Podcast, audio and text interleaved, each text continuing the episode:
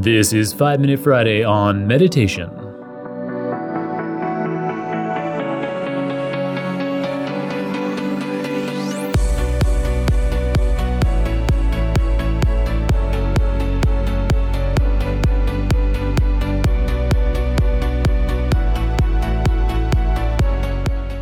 At the beginning of the new year, in episode number 538, I introduced the practice of habit tracking and provided you with a template habit tracking spreadsheet.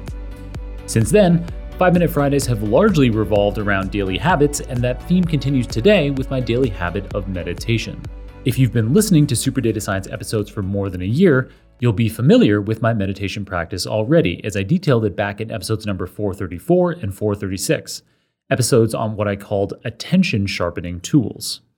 You can refer back to those episodes to hear all the specifics, but the main idea is that every single day, for thousands of consecutive days now, I go through a guided meditation session using the popular Headspace application. Some days it's only a few minutes with headphones on while I'm on the subway to work. Other days it's a much more effective half hour session while I sit cross legged on my couch. The key to successfully maintaining a habit is that we set an almost comically low bar for achieving the habit on a given day. I never feel bad when I'm only squeezing in a quick session if that's all I felt I had the time or energy for on that day. And by keeping the daily habit chain unbroken in this way, it means that eventually I'm sure to get back to the more effective, quieter, longer sessions. To boot, like the alternate nostril breathing I covered in last week's 5 Minute Friday, even a few minutes of meditation can make a big difference to my day.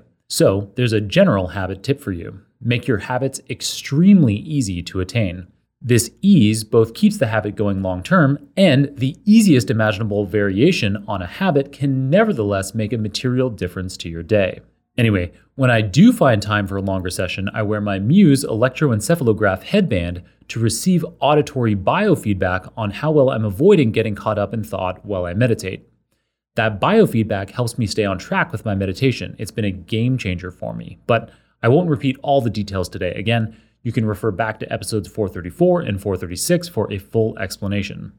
In those episodes, I also provide lots of alternative meditation tools. My personal favorites continue to be the Headspace and Muse tools I covered today. But in case you're wondering, these are purely my personal preferences. I'm not being paid to endorse either product. Like the habits I've already covered in this recent series of 5 Minute Fridays on my daily habits, I choose to log meditation as a binary habit. Either I did it or I didn't. So, using the habit tracking template I introduced in episode number 538, I set the min column for this meditation row of the spreadsheet to zero and the max column to one. An alternative approach could be to log how many minutes of meditation you carry out each day. This might nudge you in the direction of experimenting with longer sessions, but I choose to keep it as simple as possible for myself with a binary flag. All right, that's it for today. In a 5 Minute Friday in the not too distant future, I'll be back with another daily habit. In the meantime, keep on rocking it out there, folks, and catch you on another round of Super Data Science very soon.